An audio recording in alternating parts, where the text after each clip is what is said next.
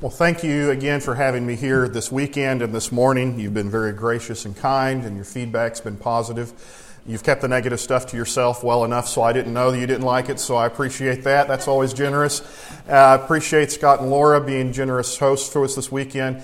It didn't occur to me, I was doing some math this morning, that I've actually known Scott. I met him when I was 18, I think, and I'm 36, which means I've known Scott half of my life.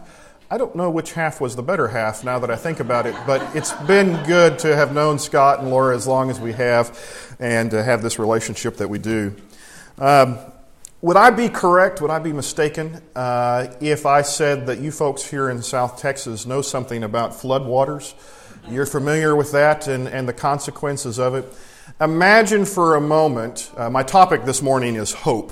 Okay, so every, everything that we've been talking about this weekend about living in a secular age has a tendency to fill you with a little bit of despair. If the world's gone mad and we're just stuck living in it, what do we do? But that's not the right answer. So let me instead give you a little parable. Imagine, if you will, that you live in a world of frequent floods. You live in a town that has just nearly nonstop flood. Maybe the whole country does non-stop floods. Every so often everything just washes away and nobody seems to know what to do about it. And so somebody very clever says i know the answer. We need to solve this. The, the city government's going to get involved. Concrete. We're going to put concrete down the embankment and kind of control where the water goes right? We're going to build up the levees and so forth. And the floodwaters come and they roll over the levees and they come down and it doesn't do anything. So they said you know what we need? More concrete and so they start pouring concrete over the whole town and they start building drains and funneling the water in different places. And everything's covered in concrete. And it doesn't do anything. It still floods. In fact, the concrete doesn't absorb water very well, so the water just stays there longer and we get more floods. And so the guy says, hey, you know what the solution is? More concrete. And they go down to where the water's coming up. They go down to the springs and to the places where the water gathers in the rivers and they concrete everything. So there's no place for any water to go anywhere. How do you suppose this works? You can kind of guess what happens next. The water's coming, folks. I mean, there's no way you can't keep the water down. The spring is bubbling up, and eventually, I mean, for a while, sure, that works. You've really kept it all at bay, and there's no water coming. But eventually, the water's coming. Only this time it's going to be more violent than ever before. It's going to bubble up through and underneath the concrete and burst things and make a terrible mess of things. And before long, you start to think of water as the enemy.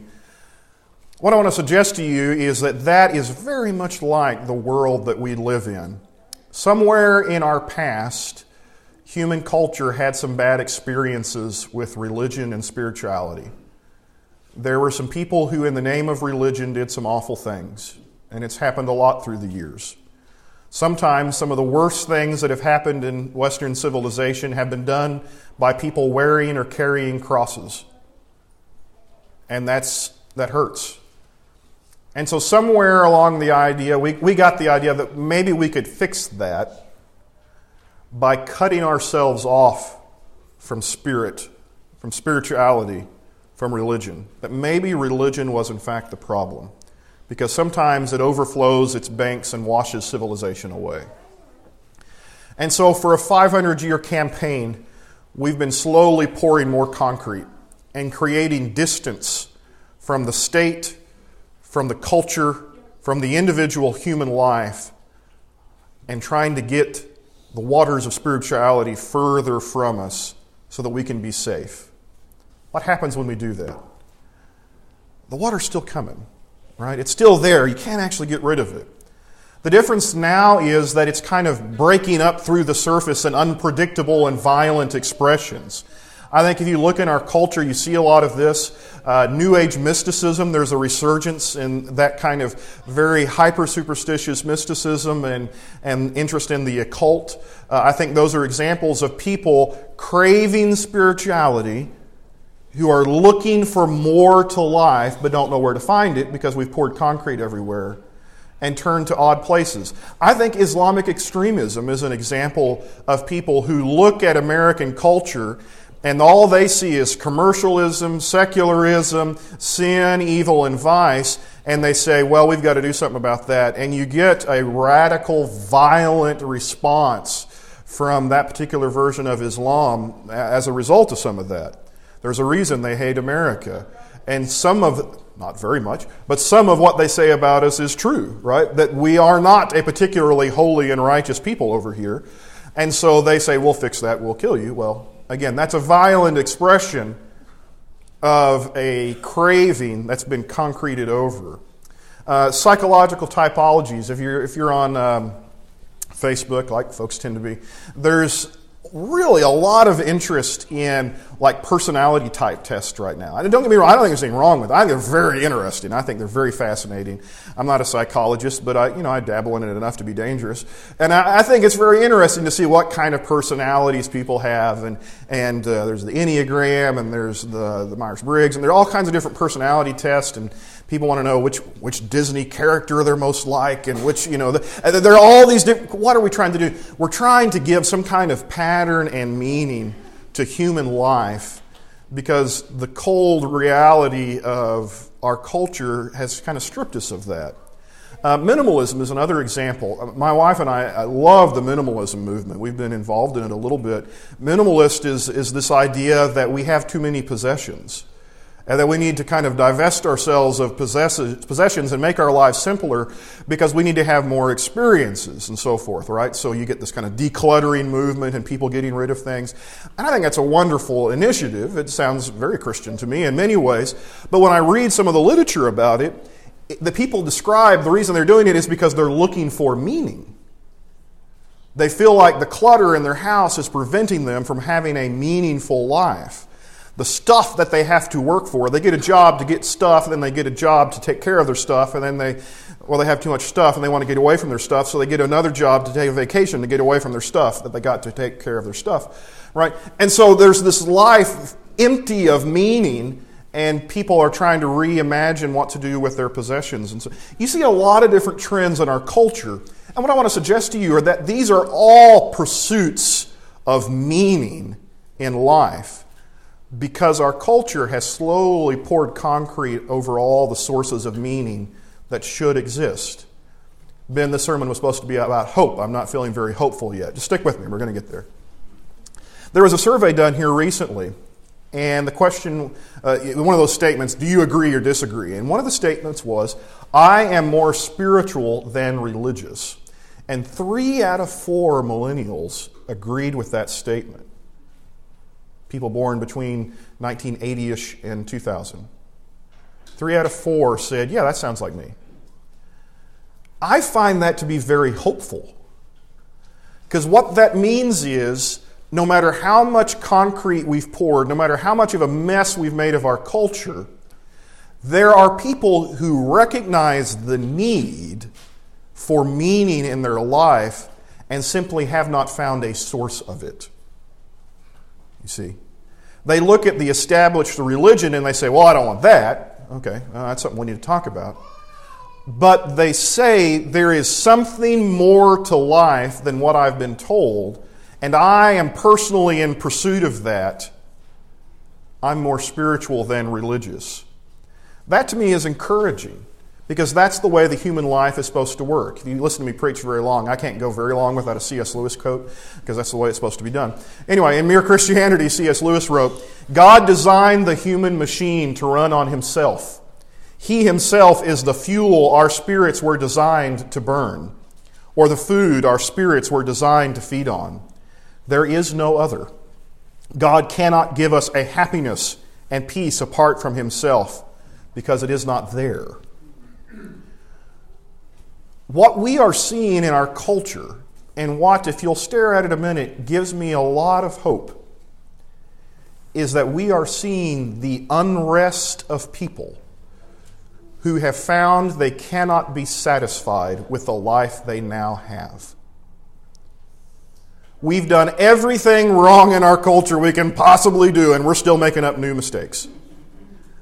But we have not been able to eradicate the deep human thirst for the divine, for transcendent meaning in a temporary life.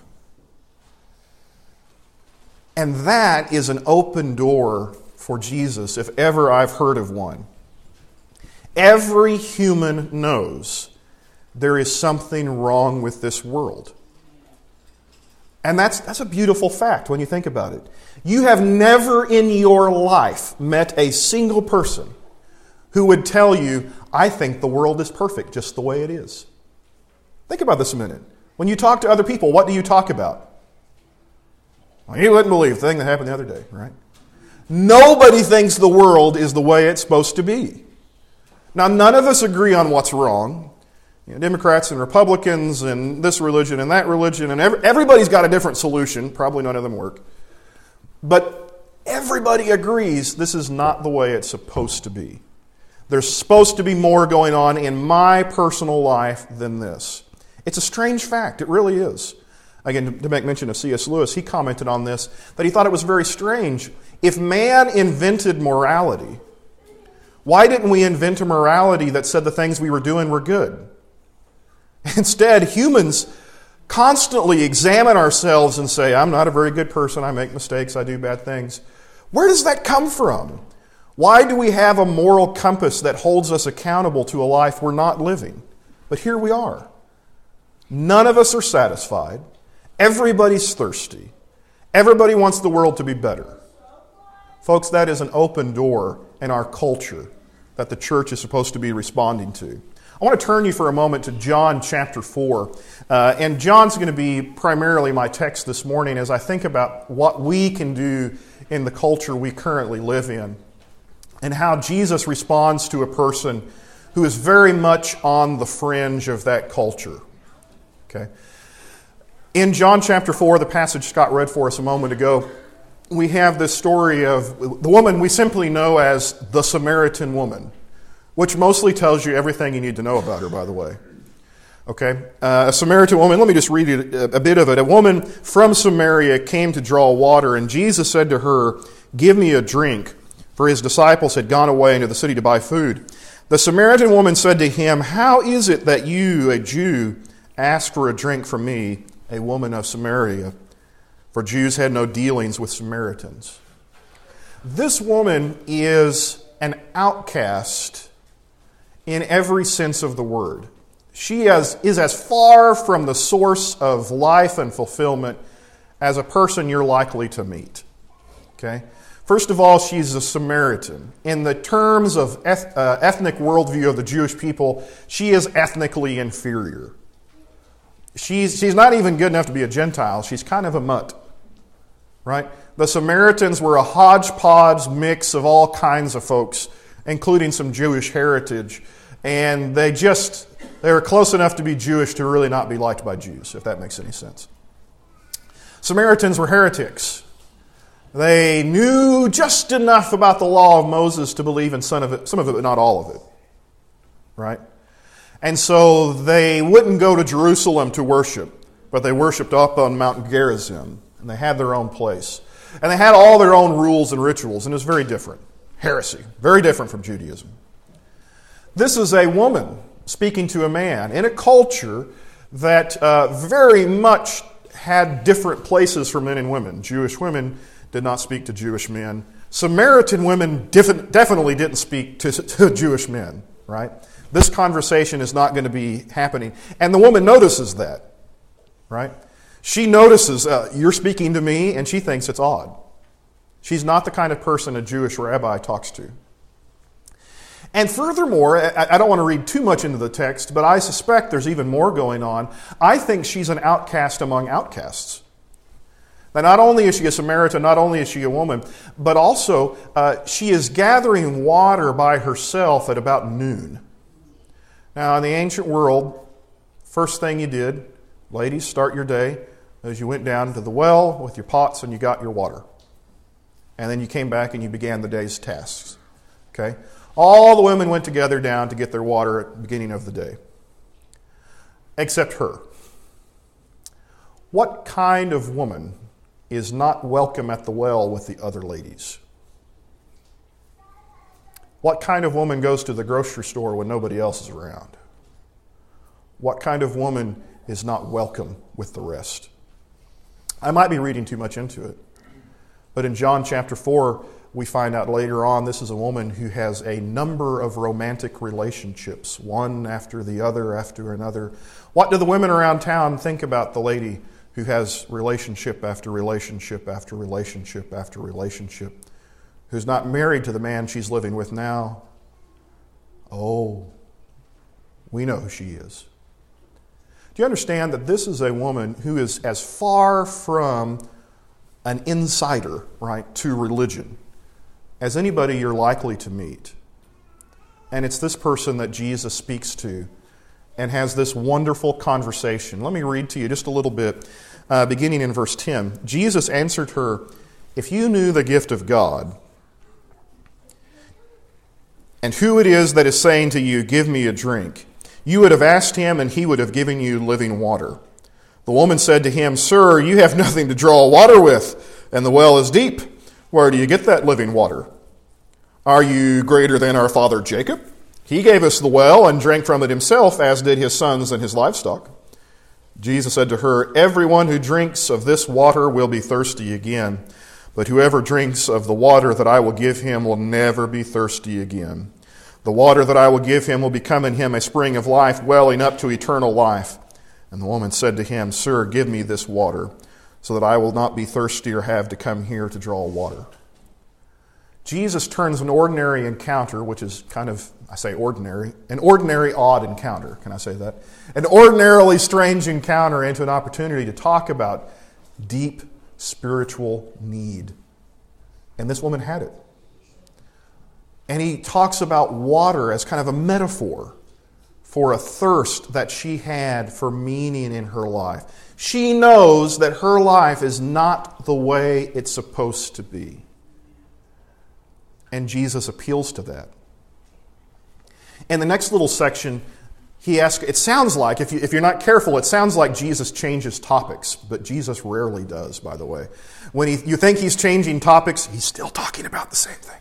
He just makes you think he's going somewhere else. In verses 16 and 17, Jesus said to her, Go call your husband and come here. And the woman answered, uh, I have no husband. Jesus said to her, You're right in saying you have no husband. Uh, for you have had five husbands, and the one you now have is not your husband. What you have said is true. And the woman said to him, Sir, I perceive that you are a prophet. I don't think that's a scene about just Jesus proving that he can see into this woman's life, although that's fascinating all on its own. I think there's something more going on in that he is revealing something that he understands about her that she may not have known about herself. And that is the thirst that she had, she has had tried to quench many times. She has turned to serial relationships to try to give meaning to her life. This uh, is an especially touching story because uh, in Glenpool we do uh, some prison ministry in some of the Tulsa area correctional facilities, especially in some of the women's facilities. And one of the things, uh, Bill Hamrick, who's uh, already, he's our prison minister. He's uh, forgotten more Bible than I'll ever know. He's one of those old veterans who knows what he's doing. And he goes in and he works with these ladies, and they do correspondence courses and talk about how to build a new life. And when you get out, here are the good choices you're going to make, and you're going to get started. He says, Do you know what happens? He says, He's exaggerating, but he says, Every time. It's not every time, but it feels like every time. They go move back in with the same deadbeat boyfriend. They get into the same trouble they get into the same mess and they end up back in jail again, telling him, But next time I'll do better. And he says, I have such sympathy for them because they're looking for something to make their life better. And they keep turning to men and these relationships to do it. And he'll tell me, I just want to tell him, Do you not know how stupid us men are? Do you not know that we can't give you the meaning of but there are men who think they can and will lead ladies to get to believe that, to get what they want out of women. This woman has turned to relationship after relationship after relationship, trying to fill the emptiness in her life. And Jesus takes this moment to point it out. He's kind, right? He's not condescending, he's not rude. Now, you talk about love life and marriages and stuff, that's a good way to start a fight. Jesus is very polite about it, but he says, Do you know what you've been doing? Time and time and time again, and even now, there's a reason you're thirsty. Instead, Jesus offers himself as the fulfillment of her deepest spiritual need. In verses 20 and following, he says, our, or she says, Our fathers worshipped on this mountain, but you say that in Jerusalem is the place where people ought to worship. Jesus said to her, Woman, believe me, the hour is coming when neither on this mountain nor in Jerusalem will you worship the Father. You worship what you do not know. We worship what we know, for salvation is from the Jews. But the hour is coming and is now here when true worshippers will worship the Father in spirit and in truth, for the Father is seeking such people to worship him. God is spirit, and those who worship him must worship him in spirit and in truth. And the woman said to him, I know that Messiah is coming, he who is called Christ. When he comes, he will tell us all things. Jesus said to her, I who speak to you am he. What does he say? She says, she asks a question about worship. I do think she's trying to change the subject, by the way. Uh, he makes a point about serial relationships, and she says, I have a doctrinal question, right? I'm always suspicious of that, by the way. When I'm having a personal question with somebody and they say, Oh, by the way, preacher, I had this question. No, you don't, right? Means I was getting close to something you didn't want to talk about. But sure, we'll answer your Bible question. What do you got? So she says, uh, What about worship, by the way? You go to Jerusalem, we go to Mount Gerizim. What are we supposed to do? And he still pivots it back. He says, The key thing is spirit. We are more than, as we talked about in Bible class, we're more than brains and vats or meat robots. We're more than just what we have made humans to be. There is something transcendent that every human craves. And it turns out you find that when you turn in humility and worship to your God. God is looking for people who are looking for that. And God will find you. And she says, Boy, I'd like to find that someday. One of these days, that man named Christ will come. And Jesus says, I that speak to thee am he. Right? I'm the one you're looking for. And this is where the fulfillment starts. I'll tell you why I love this story is because it's a person who is as seemingly as far away as anyone could ever be from the meaning of her life, who in a quick conversation comes face to face with it. That gives me a lot of hope. Because when I look at a culture, our culture, I see that. I see people who are all like this woman, who are trying to find meaning and value for life everywhere, sometimes in, in good places, but not great places. We have a culture of activism. And I'm really excited about that. In a sense, I'm glad people care about something. I'd rather them care about something better than nothing. But we get all involved in causes because we want there to be some meaning for our life and we're thirsty and we just don't know where to look. The fact is, everybody has got to live for something. And eventually we start to recognize that. What Jesus is telling you is that if it's not Him, if He's not the thing, the thing you're going to live for is going to fail you. There was a great speech given, and, and part of me just wants to stop now and play the speech for 30 minutes and sit down. A great speech given at Kenyon College. It was a commencement speech. You know, commencement speeches are notorious for being forgettable, right? That uh, no one remembers what the guy said. You have to have one. You know, everybody's got their gown and their caps on. It's graduation day. But Kenyon College that year got a novelist uh, named uh, David. I said Daniel. I think it's David Foster Wallace. But anyway, Look him up, he's great. And uh, Wallace um, is a novelist. He is not a believer. I want to make that very clear. He's not a person who is um, prone to great statements of faith, okay? Quite the opposite. He's your typical postmodern secular novelist, okay?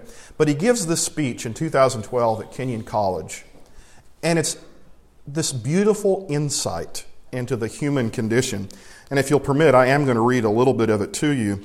Um, it is, incidentally, called This is Water, if that gives you a hint. And in the middle of it, he says, Because there's something else that's weird but true. In the day to day trenches of adult life, there is actually no such thing as atheism. There is no such thing as not worshiping. Everybody worships. The only choice we get is what to worship. And the compelling reason for maybe choosing some sort of God or spiritual type thing, uh, be it JC or Allah or Yahweh or the Wiccan Mother Goddess or the Four Noble Truths, I think he's not really religious. He says, Yeah, I get why people are religious. Or some other inviolable set of ethical principles is that pretty much anything else you worship will eat you alive. If you worship money and things, if they are where you tap real meaning in life, then you will never have enough, never feel you have enough. It's the truth. Worship your body and beauty and sexual allure, and you will always feel ugly. And when time and age start showing, you will die a million deaths before they finally grieve you. On one level, we all know this stuff already. It's been codified as myths and proverbs and cliches, epigrams, parables. The skeleton of every great story, the whole trick, is keeping the truth up front and daily consciousness. Worship power, and you will end up feeling weak and afraid. You will need ever more power over others to numb you to your own fear. Worship your intellect, being seen as smart and you will end up feeling stupid, a fraud, always on the verge of being found out. But the insidious thing about these forms of worship is not that they're evil or sinful, it's that they're unconscious. They are default settings. They're the kind of worship you just gradually slip into day after day, getting more and more selective about what you see and how you measure value without ever being fully aware that that's what you're doing. And the so called real world will not discourage you from operating on your default settings. Because the so called real world of men and money and power hums merrily along in a pool of fear and anger and frustration and craving and worship of self. Our own present culture has harnessed these forces in ways that have yielded extraordinary wealth and comfort and personal freedom. The freedom all to be lords of our tiny skull sized kingdoms alone in the center of all creation. This kind of freedom has much to recommend it. But of course, there are all different kinds of freedoms, and the kind that is most precious you will not hear much talk about in the great outside world of wanting and achieving. The really important kind of freedom involves attention and awareness and discipline and being truly able to care about other people and to sacrifice for them and, to, and for each other over and over in myriad petty, unsexy ways every day. I love that bit about the monster that chases you, that never allows you to have the meaning you look for. And what makes that more touching still? Uh, Wallace his monster caught him. Six months after he gave that speech, he committed suicide. Whatever it was, I don't know which of those monsters was after him, but there was something he was looking for in life to give him meaning, and it caught him. And I love the beauty of his expression of what he's describing. When I look at our culture and I see its thirst for reality, for meaning, for transcendence. I am filled with hope because I know there is only one source of that, and I know who He is. The other thing that gives me hope about this culture is that it's not any more lost than it's ever been. This is a lie, by the way, that we tell ourselves. We look at the world, and folks with a little gray hair, we're the worst about it. We look at the world and we say, boy, and it's getting worse, right? Bad as it's ever been, right? And we convince ourselves that things are really bad now. But it turns out the world that exists today is not any more or any less lost than it has always been. And can I give you another story out of John quickly to make that point? In John, the previous chapter, John chapter 3, you have the polar opposite of the woman at the well. The woman at the well is as far out of Jewish normal life as a person could ever be. In John chapter 3, we have a man named Nicodemus. John chapter 3, 1 and following. Now there was a man of the Pharisees named Nicodemus, a ruler of the Jews. And this man came to Jesus by night and said to him, Rabbi, we know that you are a teacher come from God. No one can do these signs that you do unless God is with him. That's pretty great. I mean, this is a guy, he's a ruler among the Jews, right? He's a teacher of Israel, a master of the law, a Pharisee, so you know he's a pretty good fellow. And he has the humility to come to Jesus in the middle of the night, who doesn't get caught, but okay, we'll let him slip on that. He comes to Jesus and he says, The truth, we know you're from God. Isn't the next sentence supposed to be the part where Jesus says, You're doing so well? You're doing great. You're a lot better than the Samaritan woman I'm going to talk to tomorrow. I mean, isn't that what's supposed to happen next? Jesus instead says, Truly, truly, I say to you, unless one is born of water and of the Spirit, he cannot enter the kingdom of God. That which is born, I'm sorry, I skipped a few verses. Verse 3 Truly, truly, I say to you, unless one is born again, he cannot even see the kingdom of God. What does he tell Nicodemus? You're doing a great job, so good, you just need to start over. Just be born again, just start all over. You're doing great. Right? Nicodemus is your perfect insider, and he is no closer to meaning and virtue and God than the woman at the well. The church needs Jesus as much as the world needs Jesus. The world of today needs Jesus as much as the world of yesterday needs Jesus.